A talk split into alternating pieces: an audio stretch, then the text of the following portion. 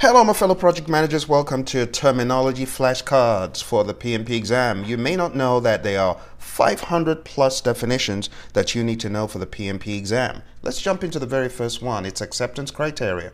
Conditions required for deliverables to be accepted. Remember that in the world of Agile, acceptance criteria pertains more to the stories, the user stories, but in the world of predictive, we talk about the deliverables.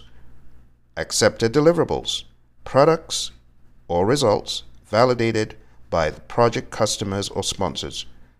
Accuracy, assessment of correctness within a quality management system. Acquire resources. This refers to obtaining necessary resources to complete project work. Activity, a scheduled portion of work during a project. Activity duration, time between start and finish of a scheduled activity.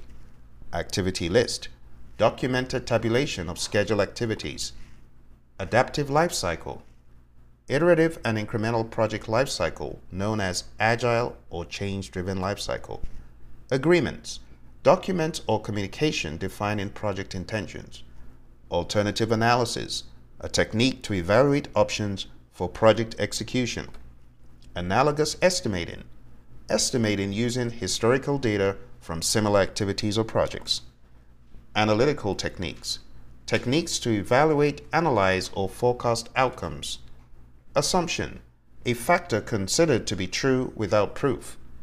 Attribute sampling, measuring quality by noting presence or absence of characteristics.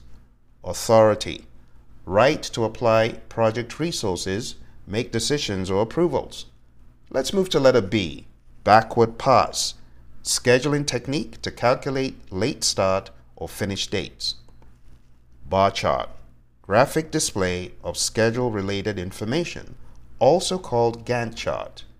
Baseline, approved version of work product used as a basis for comparison. Basis of estimates, supporting documentation outlining project estimates. Benchmarking, comparison of products, processes, or practices to identify best practices. Benefits Management Plan documented explanation of creating, maximizing, and sustaining project benefits. Bid documents document to solicit information or proposals from prospective sellers. Bidder conference meetings with prospective sellers prior to bid preparation.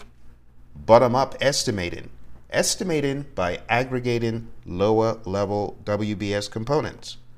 Budget, approved estimate for project or WBS component or schedule activity. Budget at completion, BAC, sum of all budgets established for work to be performed. Business case, economic feasibility study to establish validity of benefits. Business value, the quantifiable or intangible benefits that a project or program delivers to its stakeholders. Over the past number of minutes, I've been giving you these definitions with one sentence. That's the whole idea. One sentence per definition. That concludes our first part where we have examined over 20 definitions from the letter A and B. In our next video, we'll be tackling the letter C, and it's a big one. Hit like, subscribe, make sure you're notified with the bell icon when more videos become available. I'll see you in the next video.